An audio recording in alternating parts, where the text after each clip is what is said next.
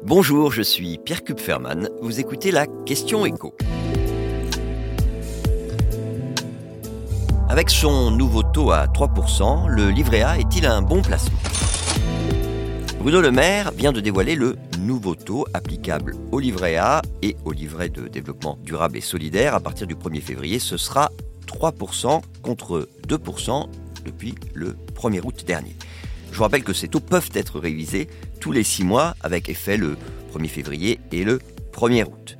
Pour le livret A et le LDDS, son petit frère, on prend en compte à la fois l'inflation et les taux auxquels les banques se prêtent de l'argent entre elles, avec, c'est vrai, la possibilité pour la Banque de France et Bercy d'ajuster le résultat légèrement à la hausse ou à la baisse. Là, ça a été le cas puisque si on avait appliqué la règle de calcul au sens strict, on serait à 3,3%. Donc c'est vrai que par rapport à l'inflation, on y perd un petit peu plus avec ce taux à 3% que les 3,3% que donnait la règle de calcul. Mais en même temps, il faut regarder ce que vous pourriez gagner en plaçant votre épargne ailleurs. Prenez l'assurance vie dans sa version globalement sans risque, c'est-à-dire ce qu'on appelle les fonds en euros. Les meilleurs rendements annoncés en ce moment, c'est 2,8%. Et la moyenne, c'est 1,8%. Bon, ça, c'est la rémunération pour l'année 2022.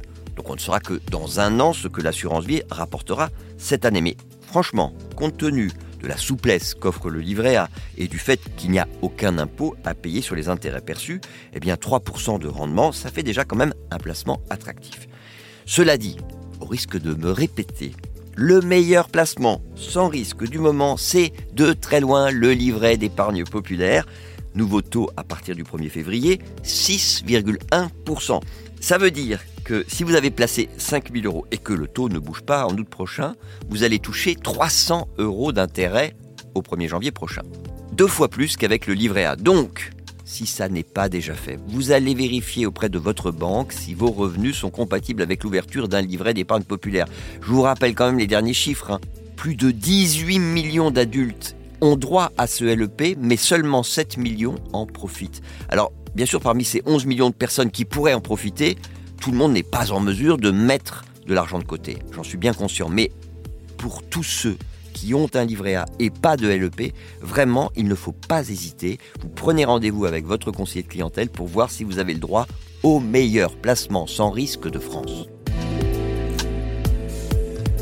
Vous venez d'écouter la Question Écho, le podcast quotidien pour répondre à toutes les questions que vous vous posez sur l'actualité économique. Abonnez-vous sur votre plateforme d'écoute préférée. N'hésitez pas non plus à nous laisser 5 étoiles et un commentaire. À bientôt.